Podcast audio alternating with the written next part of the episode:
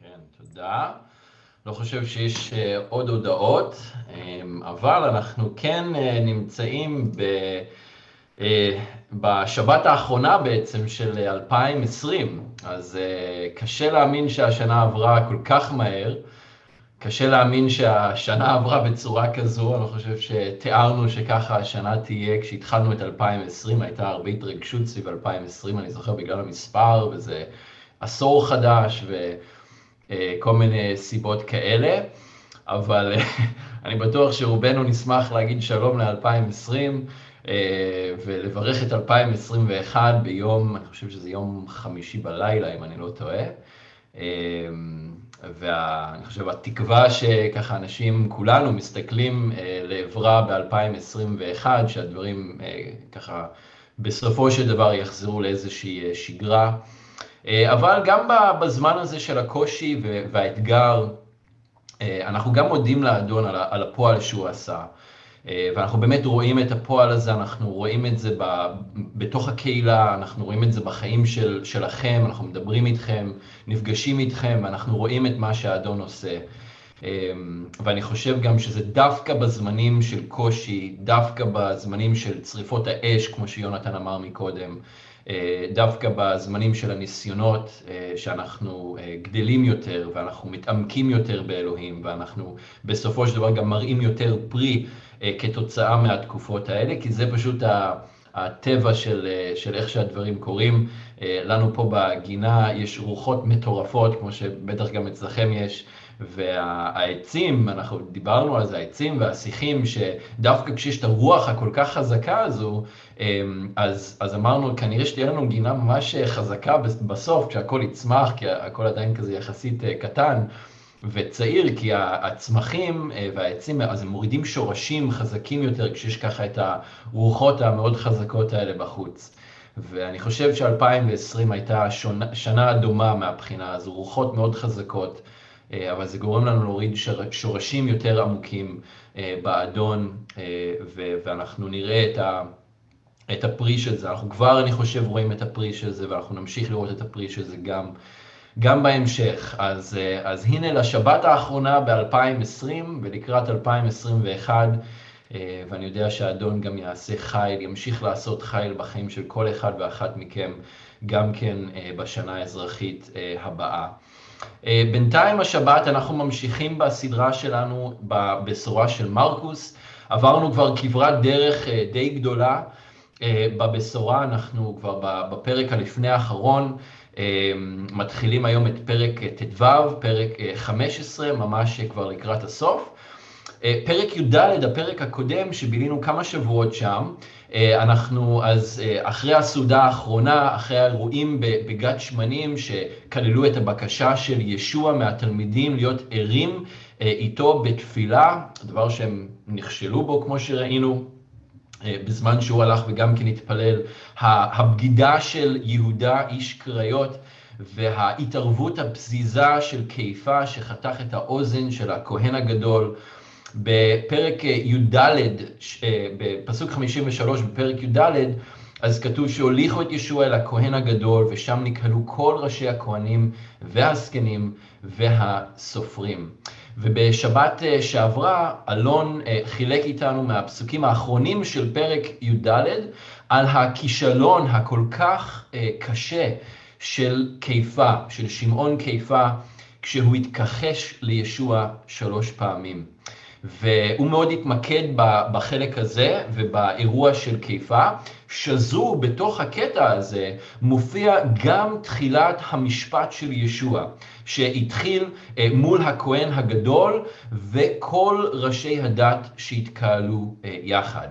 ומרקוס, אה, רק לחזור טיפה לזה, מרקוס מתאר את עדי השקר הרבים שקמו נגדו כתוב שם בפסוקים 56-57, רבים העידו עדות שקר נגדו, והעדויות לא היו תואמות.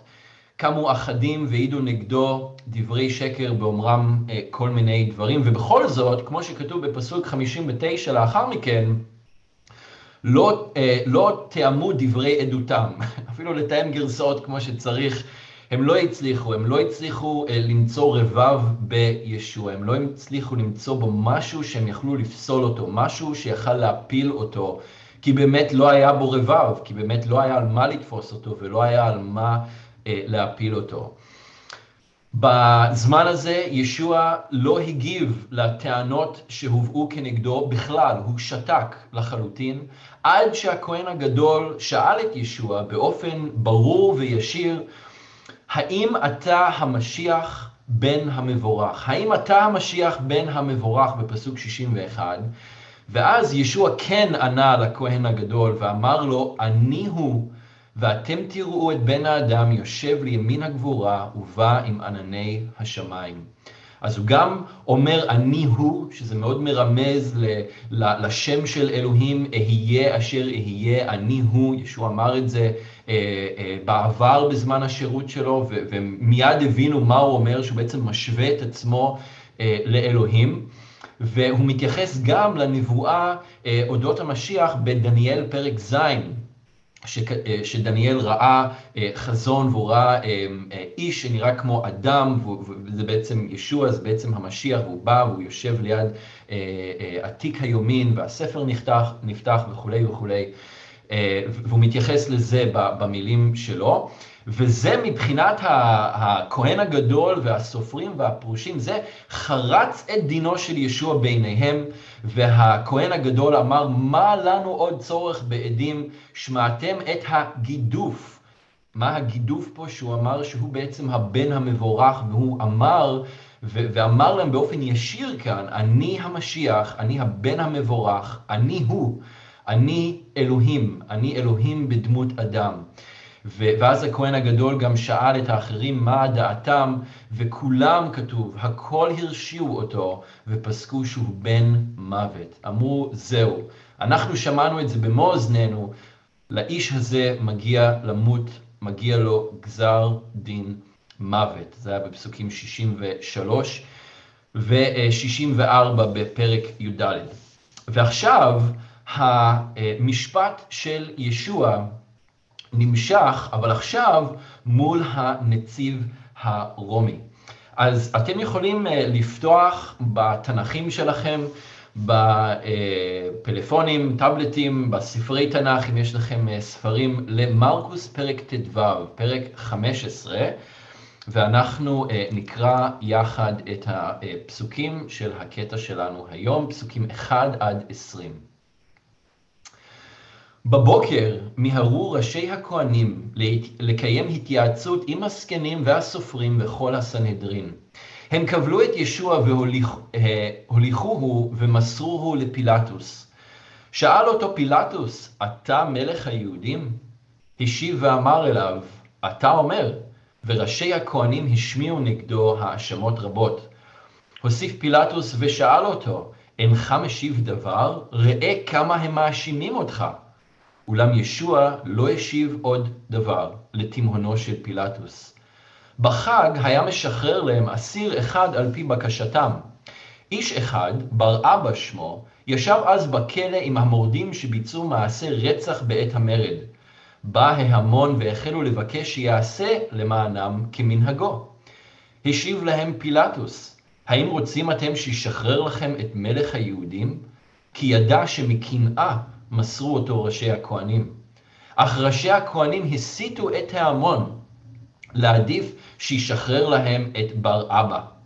הוסיף פילטוס ואמר להם, אם כן, מה אעשה לזה שאתם קוראים לו מלך היהודים, או למלך היהודים, אה, תלוי באיזה גרסה בדיוק קוראים את זה. אה, צלוב אותו, צעקו. אבל מה רע עשה? אמר להם פילטוס. אך הם צעקו ביתר שאת, צלוב אותו. כיוון שרצה פילטוס להשביע את אה, רצון ההמון, שחרר להם את בר אבא ואת ישוע הלקה ומסר אותו לצליבה. החיילים הוליכו אותו לפנים החצר שבבית הממשל וקראו לכל הגדוד.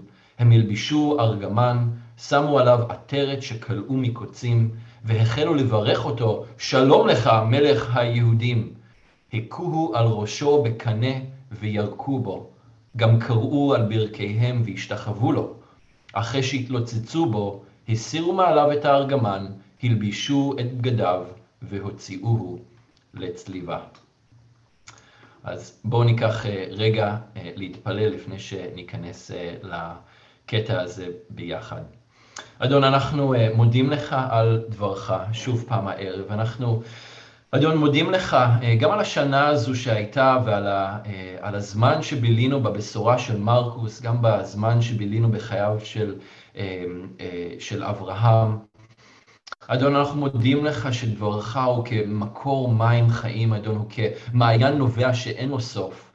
אדון, אנחנו מודים לך שדרך דברך אתה מדבר אלינו, אתה מעודד אותנו ובונה אותנו, מתקן אותנו ומוכיח אותנו. אדון, שדרך דברך אתה מדבר אל ליבנו. אדון, ו- ודרך רוח הקודש ששוכן בנו, אתה מאיר את עינינו לדעת אה, אותך בצורה יותר עמוקה, להכיר אותך יותר דרך דברך. ואנחנו מודים לך שגם הערב, אדון, אנחנו יכולים לבלות זמן יחד בדברך. אדון, אני מתפלל שאתה תאפשר לכל אחד ואחת מאיתנו לשמוע את מה שאתה רוצה לומר לנו הערב. אדון, אני מתפלל שאת המילים שלך אני אומר ולא את המילים שלי. ואני מתפלל, אדון, שאתה תאפשר לכל אחד לשמוע את מה שאתה רוצה לומר להם הערב. תודה לך, אדון, שאתה חי, שאתה פועל, שרוחך, שדברך חי ופועל וחד הוא מחרב פיפיות.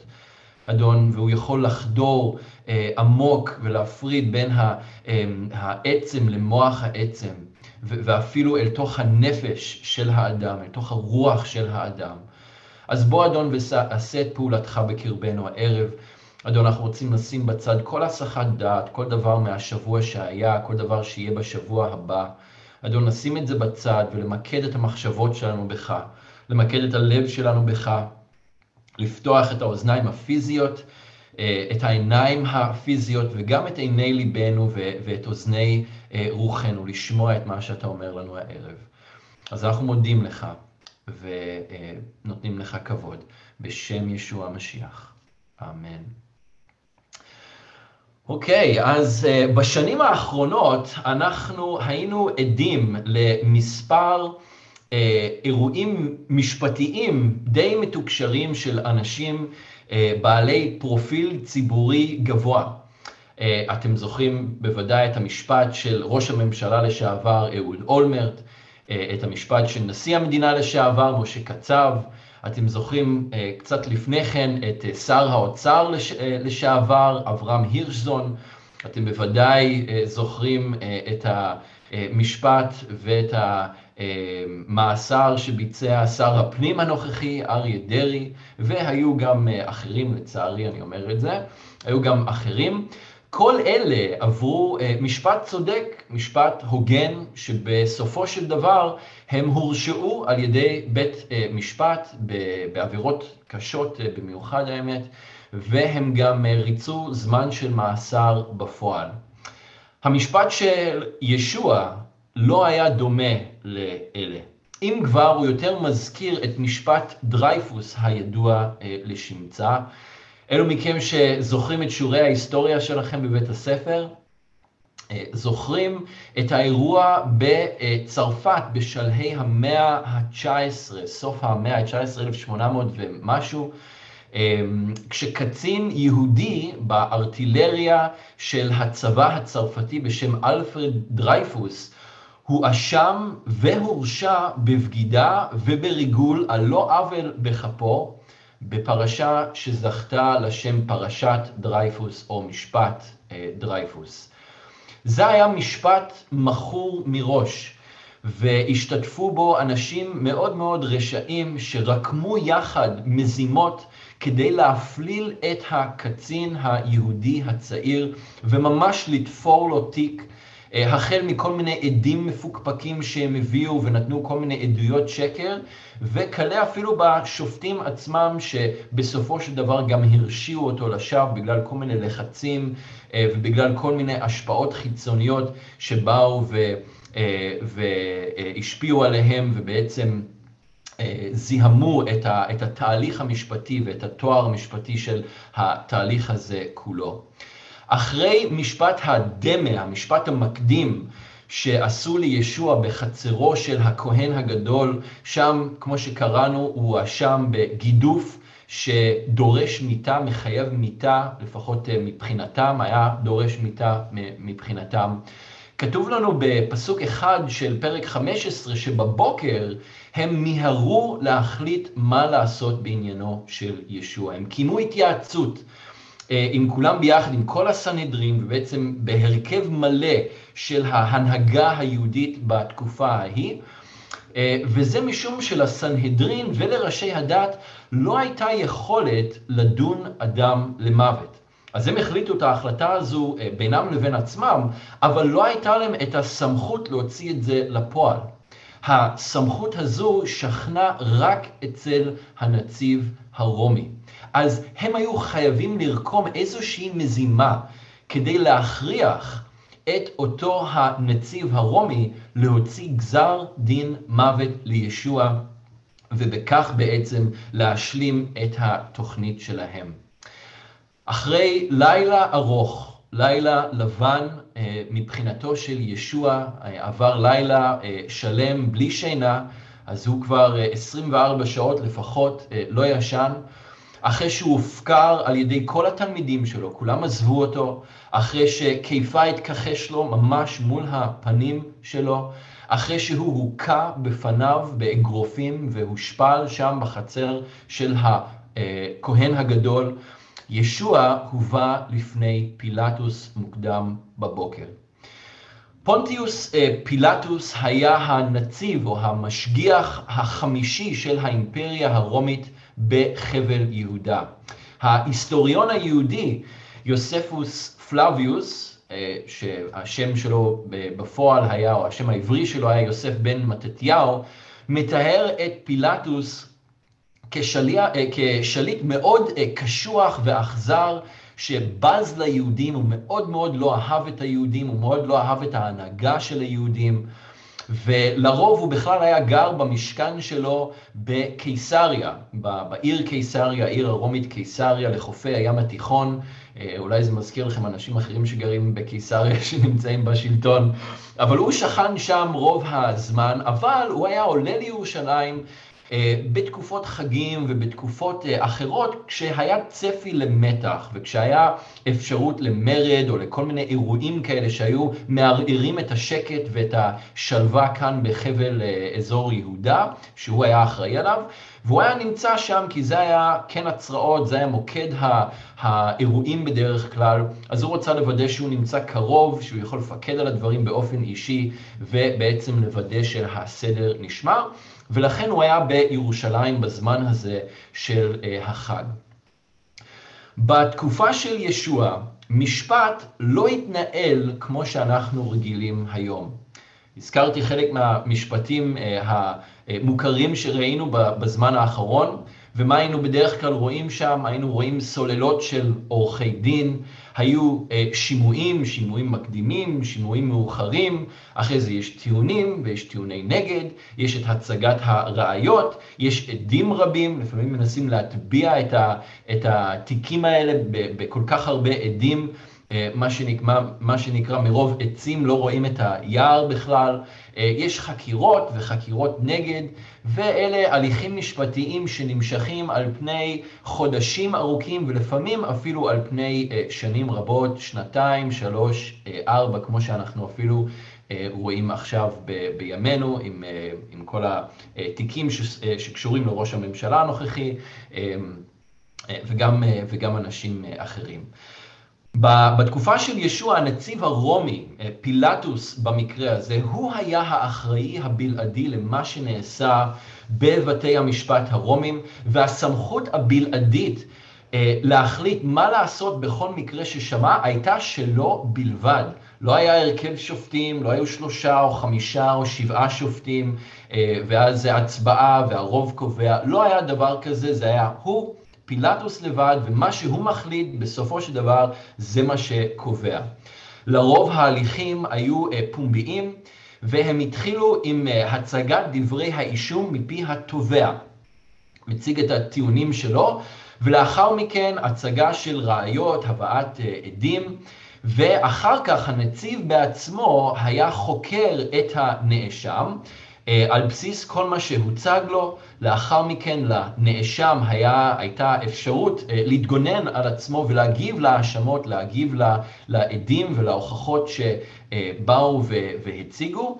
אמ, ואז אה, לאחר מכן הנציב היה הולך והיה מתייעץ עם היועצים שלו, שבסופו של דבר הוא היה מוסר את גזר הדין שהיה מבוצע ומוצע לפועל באופן מיידי, ללא דחייה. אה, או יכולת לערער למי שאינו אזרח רומי. מי שהיה אזרח רומי כן היה יכול אולי לערער לקיסר או לסמכות גבוהה יותר, אה, כמו שראינו גם במקרה של שאול, אבל למי שלא היה אזרח אה, רומי, הדין היה נחרץ שם. מה שהנציב אומר, זאת ההחלטה, אין דחייה, אין ערעור, זה סוף הסיפור, מה שנקרא. אז מרקוס כהרגלו הוא כותב ומתאר את המשפט של ישוע אה, די בתמציתיות. בפסוק 2 פילטוס, אה, כתוב שפילטוס שואל את ישוע, אתה מלך היהודים? ברור שההאשמות כלפי ישוע כבר הוצגו בפני אה, פילטוס, אחרת מאיפה הוא היה בא ויודע לשאול אותו בכלל את השאלה הזו. אז אמ, לוקאס uh, כותב בצורה טיפה יותר ברורה שאחרי שהביאו את ישוע לפני פילטוס, אז החלו להאשים אותו, הוא מתכוון כמובן לראשי הכהנים והסופרים והפרושים, החלו להאשים אותו באומרם, את זה מצאנו מדיח את עמנו, אוסר לתת מס לקיסר, ואומר על עצמו שהוא המשיח, כלומר מלך. זה בלוקאס אה, פרק כ"ג פסוק 2. בשלושה דברים עיקריים האשימו את ישוע לפני פילטוס. אחד, שהוא מדיח את העם. מה זאת אומרת? הוא מנסה להעביר את העם לעבודה זרה. שזה גם מה שבתלמוד מתואר על ישוע, שהוא הדיח את העם והוא ניסה לגרום לעם לעבוד אלילים אה, אחרים. הדבר השני זה שהוא ניסה לאסור, הוא אסר לתת מס לקיסר, והדבר השלישי שהוא הכריז על עצמו כמלך. את פילטוס פחות עניינו שני הסעיפים הראשונים. בטח ובטח הסעיף הראשון, זה בכלל לא קשור אליו, עבודה זרה, זה לא מעניין אותו, לא אלוהי ישראל ולא שום דבר שקשור לעניינים הדתיים של עם ישראל. גם הסעיף השני פחות עניין אותו, אבל הסעיף השלישי, שהוא אולי הכריז על עצמו כמלך, זה כבר נחשב מרד בקיסר ומרד בשלטון הרומי, שבמקרה הזה מדובר ב... מרד כנגד פילטוס בעצמו, שהוא הנציב המקומי, השליט המקומי. וזה דבר שהוא לא היה יכול להעלים עין ממנו או לעבור עליו בשתיקה. ישוע השיב לשאלה של פילטוס בתשובה, אתה אומר.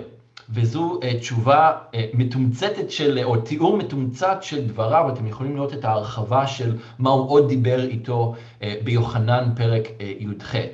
אבל הוא בעצם מסכים עם מה שפילטוס אומר לו, הוא אומר לו, אתה אומר, כלומר, הוא מסכים והוא מאשר את דבריו, אבל חשוב לזכור שההגדרה של ישוע וההגדרה לפילט, של אה, פילטוס לגבי אה, המושג של מלך ומה זה אומר מלך, הן רחוקות שנות אור אחת מן השנייה. ישוע מתכוון למלך בהקשר אחד, ופילטוס חושב על מלך בהקשר אה, אחר לגמרי, הקשר ארצי. אה, וברור שהם לא מתכוונים לאותו המושג של אה, מלך. בפסוק שלוש אנחנו רואים שראשי הכהנים המשיכו להטיח בישוע האשמות אה, באוזניו של פילטוס ומול כל הקהל שהתקהל שם.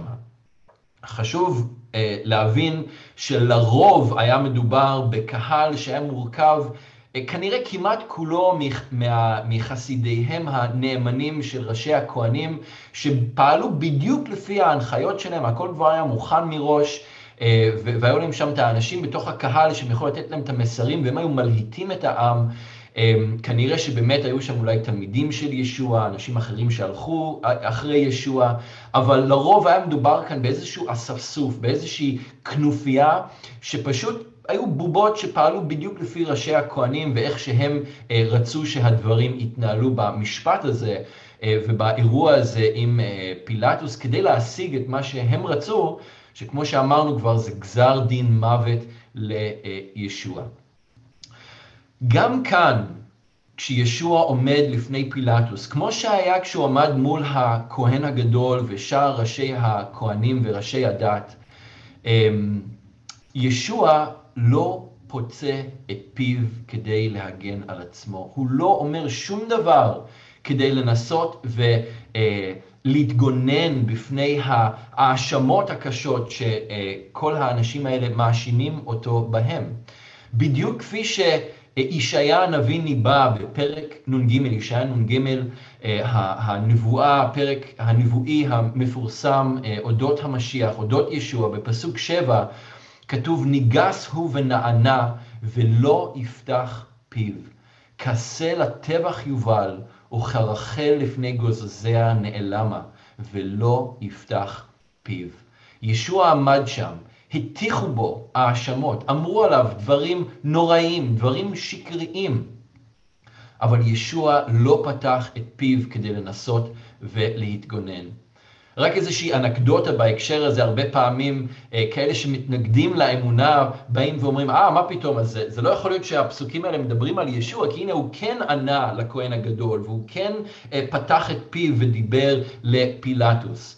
אבל מההקשר של הדברים ברור שלא מדובר על זה שהוא, אה, שהוא לא יפתח את הפה או לא ידבר שום דבר, אבל כמו השה שמובל לטבח וחרכה לפני גוזזיה, הטלה, הכבש שמובל לטבח, שלא מנסה להתנגד בשום צורה, באותו מובן ישוע גם כן, הוא לא התנגד במילים שלו, הוא לא ניסה להצדיק את עצמו, הוא לא ניסה להתגונן, הוא לא ניסה להפריך את הדברים שהובאו כנגדו, הוא ממש היה כמו שא שמובל לטבח. היו דברים שהוא כן התייחס אליהם, אבל הוא לא התנגד בשום צורה ובשום uh, אופן.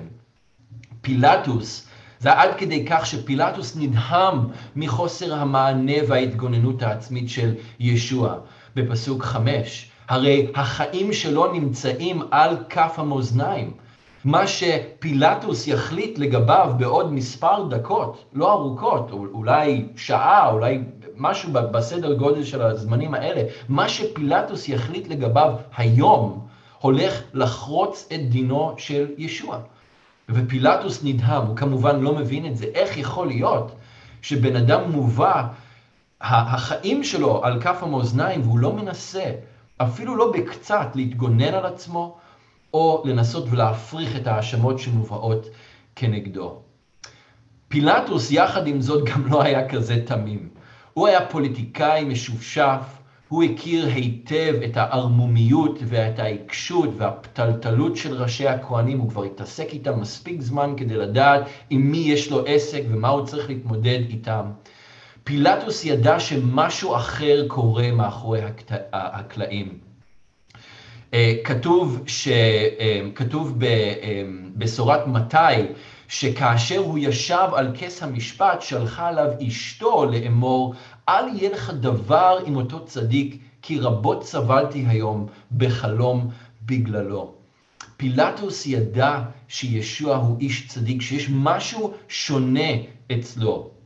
יש ש, אה, שיגידו אפילו שחייו של פילטוס השתנו אחרי אותו מפגש עם ישוע, ושהוא אפילו אה, נהיה אה, מאמין, שהוא אפילו האמין שישוע הוא באמת המשיח בן אלוהים. אז, ממש אחרי המשפט הזה, או יותר מאוחר אה, בחיים שלו, חלק אה, מבססים את זה על בסיס זה שהוא כתב בשלט מעל הצלב של ישוע כשהוא היה תלוי שם מלך היהודים, אה, לעומת הבקשה של הפרושים לכתוב הוא אמר שהוא היה מלך היהודים, שזה בעצם היה כתב האישום שלו. מעל כל אדם שנצלב היו שמים שלט, והשלט הזה בעצם כתב או, או, או הודיע למה הוא נצלב, מה היה הפשע שלו. הפרושים רצו שייכתב, הוא אמר שהוא מלך היהודים. פילטוס רשם מלך היהודים. ו- וכשניסו לבקש ממנו לשנות את זה, הוא אמר, את מה שכתבתי, כתבתי. אז אין לזה עוד איזשהו ביסוס בכתובים, אבל רואים שמשהו קרה בתוך פילטוס, ואולי כשנהיה בנוכחות של האדון יום אחד, אנחנו נדע אה, לגבי פילטוס מה, מה קרה איתו. אמ, אבל שוב פעם, בכתובים אין לנו איזשהו ביסוס או אינדיקציה כלשהי, גם לא בדפי ההיסטוריה, שהוא חזר בתשורה באיזושהי אה, אה, צורה, או שהוא קיבל את ישוע בתור אה, אדון. אבל בכל מקרה, הוא ניסה פעמיים להביא לשחרורו של ישוע, כי הוא ידע שהוא חף מפשע, אולי הוא אפילו שמע על פועלו בזמן שהוא אה, שכן, גר בארץ בתור השליט, אולי השמועות הגיעו לאוזניו שיש איזה מחולל ניסים מהגליל, הרי השמועה עליו, אודותיו, התפשטה בכל רחבי אה, הארץ, כמו שקראנו, אם אתם זוכרים, ולמדנו בתחילת אה, בשורת אה, מרקוס. והוא גם ידע שמקנאה מסרו אותו ראשי הכהנים בפסוק 10, הוא ידע שהם מקנאים בו, שוב, הוא הכיר אותם. הוא ידע עם מי יש לו עסק כשזה הגיע לראשי אה, הכהנים. אז, אז הוא ידע שהם מסרו אותו מתוך אה, קנאה. הוא לא רצה דם של אה, אה, אדם חף מפשע וצדיק על ידיו. עד כדי כך שבסופו של דבר הוא מצא את עצמו רב את ריבו של ישוע, ושואל את ראשי הכהנים והאספסוף, אה, שהם הליטו בפסוק 14, אבל מה רע עשה לכם? מה רעה עשה לכם? אמר להם פילטוס. איזה דבר חסר תקדים שבסופו של דבר הנציב הרומי, אדם שבכל מקרה היה מאוד קשוח, אדם שבז ליהודים, מה מעניין אותו בכלל איזה יהודי אחד שמבקשים להוציא אותו אה, להורג ולגזור עליו גזר דין מוות? מה זה קשור? אבל אבל פילטוס מוצא את עצמו רב את ריבו של ישוע, מנסה אה, להביא לשחרורו ושואל את, ה, את ראשי הכהנים, בעצם את כל העם שהיה שם, שצעקו, צלוב אותו, שואל אותם, אבל מה הוא עשה לכם? איזה רעה הוא עשה לכם? דבר כזה היה די תקדימי, די תקדימי בתקופה אה, ההיא. דבר אחד שפילטוס יכל לעשות כדי אה, לנסות ולשחרר את ישוע, היה באמצעות מחווה לשחרר אסיר אחד במהלך אה, החג. כנראה איזשהו מנהג שהיה, יכול להיות שזה היה מנהג מקומי רק באזור אה, ארץ ישראל, אזור חבל יהודה של התקופה ההיא. והנה נכנס לסיפור דמות מאוד מעניינת, בר אבא. אנחנו לא יודעים הרבה על אה, בר אבא, רק מה שמסופר עליו בבשורות. אנחנו יודעים שבר אבא היה עבריין, הוא היה גנב, הוא היה רוצח, הוא ביצע את העבירות שלו בזמן של מרד כנגד הרומאים, אה, הוא נתפס והוא הושלך לכלא. כנראה שהרצח אה, שביצע כנגד אה, חייל רומי או איזשהו מישהו שהיה קשור לשלטון הרומי, וככל הנקרא, ככל הנראה הוא גם היה מזרם הקנאים, קבוצה קיצונית מאוד ואלימה של יהודים ש... ביצעו אה, פיגועי נקם ברומאים ובכל מי ששיתף איתם פעולה, בין אם הם היו יהודים ובין אם הם לא היו יהודים. כל מי שהיה קשור לרומאים באיזושהי צורה היה חשוף לפעולות נקם האלה של, ה, אה, של הזרם הקנאי וזרמים אחרים גם כן שהיו מאוד קיצוניים שפעלו אה, באותה תקופה. בר אבא היה אמור להצלב באותו היום עם שני הפושעים האחרים. אם אתם זוכרים, שלושה צלבים הוכנו, אה, שבסופו של דבר זה היה ישוע ומשני צידיו עוד שני פושעים, שיכול להיות שגם כן היו כאלה שנתפסו במהלך המרד. סביר להניח שאפילו בימים קודם לכן, בר אבא בעצמו הכין את הצלב שלו. זה דבר שהרומאים היו נוהגים לעשות עם אסירים שהיו עומדים להוציא אותם לפועל. לא רק היו מתעללים בהם דרך הצליבה, שהייתה דרך אה, הוצאה אה, להורג פשוט ברוטלית וקשה ביותר, אבל הם גם היו מתעללים בהם באופן נפשי לפני כן, אז היו ממש לוקחים אותם והם היו צריכים להכין את הצלב של עצמם, הם היו מרגישים את קורות העץ הערבות והמחוספסות שהם ידעו שהם הולכים להישען ולהתחכך בהם ב, ב, בעוד כמה ימים, כשהם כל פעם מנסים למשוך את עצמם למעלה כדי לקבל קצת אוויר לתוך הריאות, כדי להקל על הכאבים מה... אה, אה, אה, בתוך הידיים שלהם והזרועות שלהם שמחזיקים את כל הגוף שלהם באוויר. דבר נוסף שאנחנו יודעים על בר אבא, זה ששמו הפרטי היה גם כן ישוע. שם שכנראה היה די נפוץ בתקופה ההיא, ישוע, יהושע, ישעיה, כל מיני וריאציות כאלה של השורש י' ש' ע'. אז יש לנו את ישוע בר אבא. שימו לב למשמעות של השם בר אבא. המשמעות של השם זה הבן של האב, אוקיי? בר בארמית זה בן, ואבא זה אב. אז יש לנו, אז אי אפשר שלא להבחין בתמונה שמצטיירת כאן של שני ישוע או שני ישועים. שעומדים זה מול זה בהחלטה של פילטוס וגם של uh, העם, את מי לשחרר ואת מי לשלוח לצליבה. מצד אחד יש את ישוע בן האב השא התמים, המשיח, בן דוד, בן אברהם, החף מפשע, שמואשם לשווא, שלא מגיע לו למות בכלל. ומנגד יש את ישוע בר אבא, ישוע בן האב, המורד, האשם, שגנב, שרצח, שנוהגים בו כחף מפשע, עומדים לנהוג בו כחף מפשע, למרות שמגיע לו למות על הפשעים שהוא עשה. אני חושב שדבר כזה הוא יותר ממקרי. אה, לא יכול להיות שזה סתם היה מקרה שיש פה שני דמויות, את ישוע בן האב, ועוד ישוע בר אבא, שהמשמעות היא בדיוק אותו דבר, אבל למעשה הם הפכים אחד מהשני. בפסוק 15 כתוב שפילטוס רצה לרצות את ההמון, ולכן הוא שחרר את בר אבא ושלח את ישוע להלקאה ואז אה, לצליבה. פילטוס נמצא במצב מאוד מאוד בעייתי. הוא בין הפטיש לסדן. הוא לא יכול להרשות לעצמו לקבל דיווח שלילי אצל הקיסר אה, מצד הכהן הגדול, אה, שלמרות שהם היו כאן בארץ והם היו יהודים וכל מה שקשור לזה, אה, בכל זאת היו להם ערוצי תקשורת לרומא ולקיסרים ולשליטים של התקופה ההיא. דיווח שלילי לגבי החוסר יכולת של פילטוס לשמור על הסדר בחבל יהודה היה משפיע באופן שלילי על הקריירה שלו ועל העתיד שלו כמשרת אה, אה, ציבורי של העם הרומי.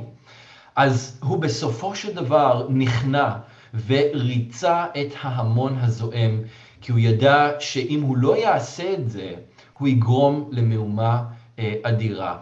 אז נמצאים מולו שני הישועים האלה, ישוע התמים, החף מפשע, והוא יודע שהוא חף מפשע, וישוע שהוא רוצח וגנב ומורד, והוא מחליט לשחרר, הוא מחליט להיכנע ללחץ שמופעל עליו, והוא משחרר אה, את, אה, את ישוע הרוצח, אה, ואת ישוע השא התמים הוא שולח להלקאה, ואז גם כן לצליבה.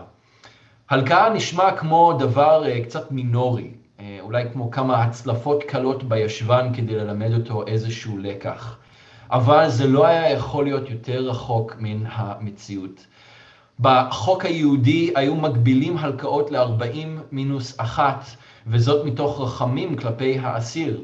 אה, שאול כותב שפעמיים הוא קיבל את העונש הזה של 40 מינוס אחת. לרומאים לא הייתה כזו מידה של רחמים. לא היה להם מקסימום של הלקאות, והרבה מאוד פעמים הנאשמים פשוט מאוד לא היו שורדים את ההלקאה הברוטלית והאכזרית שהם היו אה, עושים.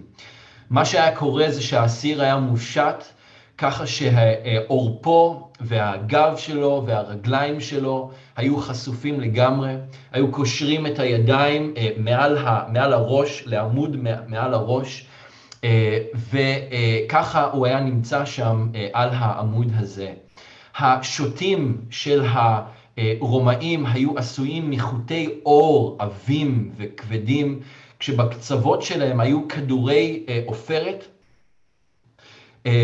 מחוברים לקצוות, אה, לפעמים זה גם היה חתיכות של עצם או איזושהי מתכת אה, אחרת, ושני ליגיונרים היו נעמדים מאחורי האסיר ופשוט מתחילים להצליף ולהכות בו, אה, באסיר, אחד אחרי השני. פעם אחד, פעם השני. פעם אחד, פעם השני. פשוט בסדרה של מכות שלא היה מסתיים עד שהם מחליטים שזה היה מסתיים. והם היו מצליפים בכל חלקי גופו, בזרועות האחוריים, בעורף, בשכמות, בגב, בכתפיים, בישבן ובחלקים האחוריים של הרגליים. הרופא דוקטור סי טרומן דייוויס מתאר את מה שהיה קורה לגוף בהלקאה כזו. הוא כותב, השוט הכבד היה נשלח במלוא הכוח שוב ושוב אל כתפיו, גבו ורגליו של ישוע. בהתחלה החוטים הכבדים חתכו את האור בלבד, ואז עם המשך המכות הם חדרו עמוק יותר לתוך הרקמות התת-עוריות. תחילה זה גרם לדימום מהנימים ומהוורידים של האור, אך לבסוף מביא לדימום מסיבי מהעורקים בכלי הדם שבשרירים וברקמות התת-עוריות האחרות. לבסוף, האור בגב היה תלוי כמו סרטים ארוכים, וכל האזור כולו היה מסה בלתי מזוהה של רקמות קרועות ומדממות. שכמו שאמרתי, היו הרבה אנשים אה, שלרוב פשוט לא היו שורדים את זה, הם פשוט היו מתים כתוצאה מהלם ומעיבוד אה, דם ומאינפקציה, אה, מזיהום שהם היו חוטפים כתוצאה מההלקאה הכל כך ברוטלית הזו.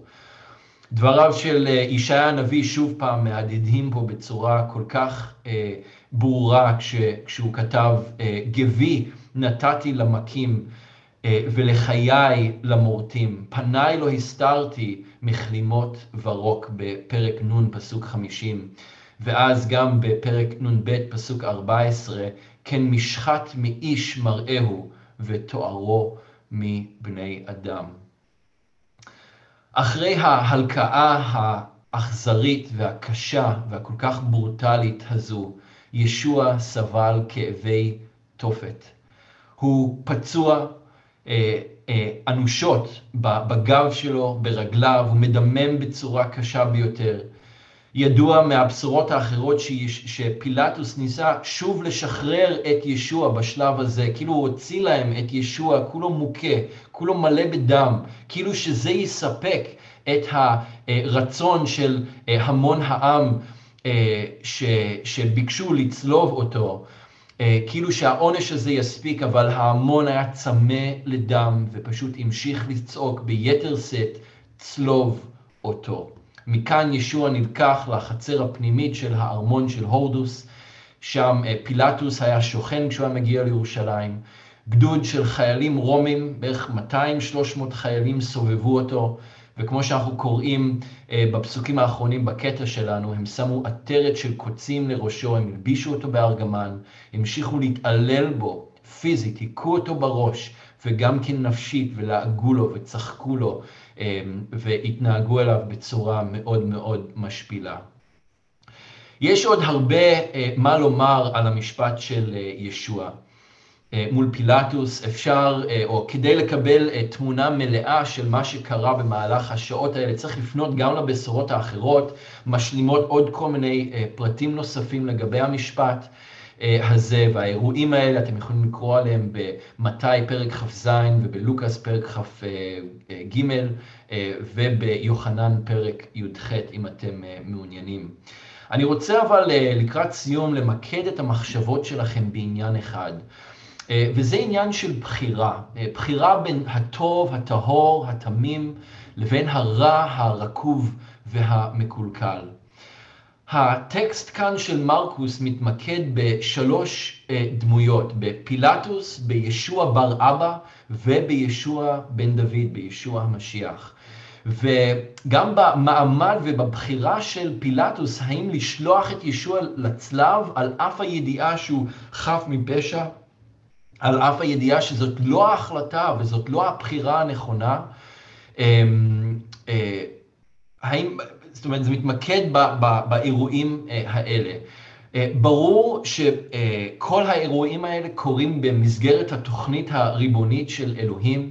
ישוע חייב היה להגיע לצלב, כי לשם, או לשם כך האב שלח אותו לעולם, לשם כך ישוע הריק את עצמו ובא אל תוך העולם. בידי פילטוס הייתה הסמכות להכריע מי ישוחרר ומי אה, מי ישוחרר לחיים ומי ילך למוות בצלב. לפילטוס הייתה בחירה. לפניו עמדו שני אנשים, ישוע בר אבא וישוע המשיח. הראשון, ישוע בר אבא, הוא התגשמות של האדם החוטא, זה שמורד, זה שגונב ורוצח, זה שניסה להביא ישועה בכוחות עצמו, כן? להדוף את הכוחות הרומאים, להביא חזרה את הישועה של עם ישראל באמצעות מרד ואלימות וכל מיני דרכים כאלה. אנחנו יכולים להסתכל על בר אבא אה, מלמעלה, כאילו שהוא כזה נבזה וחוטא ונוראי, כשהאמת היא שכולנו בעצם די דומים לו בבשר שלנו. אנחנו חומדים, אנחנו רוצחים בליבנו, אנחנו מורדים, ואנחנו מנסים לעשות יותר מדי דברים בכוח שלנו, במקום לאשר לאדון לעשות את הדברים בכוח שלו. השני הוא ישוע, בן האלוהים, השה התמים, נושא חטאת העולם. הדמות שלנו לחיקוי, זה שחף מפשע, זה שאין בו רבב, זה שאפילו מוכן לתת את חייו על לא עוול בכפו, בעד אותו השם, בעד ישוע בר אבא, החוטא הנבזה, כדי שהוא גם כן יוכל אפילו להיוושע. הוא וכולנו ביחד איתו.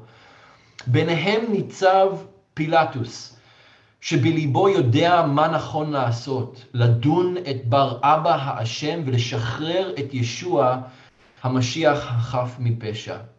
למרות שהוא עצמו, פילטוס היה איש חוטא, הוא היה איש אכזרי וקשה, הוא, הוא יודע שישוע הוא איש צדיק שלא עשה דבר כנגד ממסד הכנופ, הכהונה והכנופיות אה, שלהם שעמדו שם לפניו באותו היום. אבל הם לחצו על הפחדים שלו, הם הכניסו אותו לפינה, הם הכניעו אותו, והם הצליחו לגרום לו ללכת בניגוד למה שהוא ידע שהיה הדבר הנכון לעשות. למרות, שוב, שכנראה שלא היה לו הרבה מוסר לפילטוס, אבל בכל זאת כאן רואים בבירור שהוא ידע מה היה נכון לעשות. אבל הצליחו ללחוץ עליו ולדחוף אותו לעשות את מה שהוא לא רצה לעשות, את מה שהוא ידע שלא נכון לעשות. אני חושב שלעיתים אנחנו גם יכולים למצוא את עצמנו במקומו של פילטוס. עם ישוע בצד אחד, וכל מה שהוא מסמל, ובצד השני בר אבא וכל מה שהוא מסמל, מעשי הבשר. אנחנו מוצאים את עצמנו שאנחנו צריכים לבחור בין הטוב והחיים לבין הרע והמוות. ולפעמים נראה שיש את כל הסיבות שבעולם למה כדאי לבחור ברע, למרות שהלב שלנו יודע ואומר לנו שאנחנו צריכים לבחור בטוב. בדברים פרק ל', אה, גם בפסוק 15 וגם בפסוק 20 כתוב, ראה, אלוהים אומר לעם ישראל, ראה נתתי לפניך היום את החיים ואת הטוב, את המוות ואת הרע. ובפסוק 20, החיים והמוות נתתי לפניך, הברכה והקללה, ובחרת בחיים, למען תחיה אתה וזרעך. אז אני רוצה לעודד אתכם היום, בניגוד לפילטוס, תמיד לבחור בישוע. תמיד לבחור בחיים. גם כשיש פחד, תבחרו בישוע, תבחרו בחיים. גם כשיש פיתויים וקשיים, תבחרו בישוע, תבחרו בחיים. בכל סיטואציה בחיים שלכם, תמיד יהיה לפניכם החיים והטוב והמוות והרע. תמיד תבחרו בטוב, בחיים. תמיד תבחרו בישוע, למען תחיה אתה וזרעך. גם בעתיד, כשלא יהיה פופולרי להיות משיחי, גם היום לא פופולרי להיות משיחי, אני יודע, במיוחד בארץ ישראל, אבל אני חושב שימים יבואו שיהיה עוד פחות פופולרי להיות משיחי, להאמין בישוע. הימים האלה יגיעו בהמשך הדרך, במוקדם או במאוחר, תמיד תבחרו בישוע. תמיד תבחרו בחיים. אז אני רוצה לעודד אתכם עם המילים האלה. אני לא יודע, אולי אתם חווים איזשהו משהו בחיים שלכם כרגע, ואתם צריכים לעשות איזושהי בחירה. תבחרו בישוע, תבחרו בחיים. תנו לי uh, לסיים עם uh, תפילה למען uh, כולנו. אדון, אנחנו כל כך מודים לך שאתה באת, שאתה, אדון ישוע, הרקת את עצמך ונתת את עצמך כדי שלנו יהיה חיים. אדון, אנחנו מודים לך שאתה חווית וסבלת את הבוז, את הכלימה, את הבושה, את הכאב, את הסבל, את התחייה, אדון, את ההתעללות, את כל הקושי הזה, אדון, שקראנו וראינו היום. סבלת את כל זה למעננו, החוטאים, כדי שאנחנו נוכל לחיות, כדי שלנו יהיה חיים בך, כדי שאנחנו נוכל לדעת את האב, כדי שנוכל לדעת את אלוהים, כדי שנוכל להיות אחד ביחד איתך וביחד עם האב. אדון, אנחנו כל כך, כל כך מודים לך. אדון, אתה יודע אותנו, אתה יודע את חולשותינו, אתה יודע את האתגרים שלנו. אתה עמדת שם מול הכהן הגדול, אתה עמדת שם מול פילטוס, ואין ספק שהבשר בך רצה לזעוק ולהגיד כמה שאתה לא אשם, כמה שלא עשית שום דבר שמחייב התנהגות כזו, או, או תגובה כזו, אה, ויחס שכזה. אין ספק, אדון, שזה בער בכל חלק מהגוף שלך, אבל אדון, אתה ידעת לשתוק, ואתה יכלת לעצור את עצמך וללכת ככסה לטבח, לא לפתוח את פיך, כי ידעת שאתה עושה את זה למעננו. אדון, ואנחנו מבקשים, התפילה שלי היום, זה כשאנחנו ניצבים בצמתים האלה, ברגעים האלה של הבחירה, כמו שפילטוס עמד לי, אה, אה, בו בסיפור הזה, בקטע הזה, והיה לפניו את הטוב ואת החיים, ואת מה שסימל את הרוע ואת הרשע. אדון, שאנחנו נדע לבחור בך בגלל מה שאתה עשית עבורנו. אדון, שאנחנו נדע לבחור בחיים ובטוב, למען נחיה אנחנו וזרענו אחרינו. אדון, אנחנו לא יכולים לעשות את זה בכוחות עצמנו. כל כך הרבה פעמים אנחנו נכשלים, כל כך הרבה פעמים, אדון, אנחנו לא מצליחים בבשר שלנו. אתה יודע את חולשותינו כי אתה חווית אותם בעצמך, אדון. אז אני רוצה להתפלל עבור כל אחד ואחת מאיתנו. אם יש עכשיו אנשים שחווים איזשהו קושי כזה, אדון, שאנשים, אה, שהם יוכלו אה, לבחור בך, אדון ישוע, שהם יוכלו לבחור בך בחיים. אדון, ו- ועם אחרים שלא, אבל הרגעים האלה עוד יגיעו בהמשך הדרך. אדון, עזור לנו להיות כאלה שתמיד בוחרים בך, שתמיד בוחרים בחיים. ואנחנו אפילו אומרים עכשיו, ישוע, אנחנו מצהירים ואומרים שרק בחסד שלך, לא בכוח שלנו, אבל רק בחסד שלך, ותגידו ביחד איתי, אנחנו בוחרים בך, ישוע. אנחנו בוחרים בחיים, למען, יחי, למען אנחנו נחיה וזרענו אחרינו. אז אדון, קח את הדברים האלה, תמשיך לעשות את הפועל שלך בחיינו, אנחנו מבקשים. אנחנו מכניעים את עצמנו לפניך, אדון, אפילו בסוף השנה האזרחית הזו ולתוך השנה האזרחית החדשה. מבקשים, אדון, שתמשיך לעשות את פעולתך בנו, בכל אחד ואחת מאיתנו. ואנחנו מודים לך שאתה נאמן להשלים את הפעולה הזו עד היום שבו אתה תבוא, אדון ישוע, ותהיה איתנו שוב פעם. לך כל הכבוד והתפארת. בשמך, אדון, אנחנו מתפללים.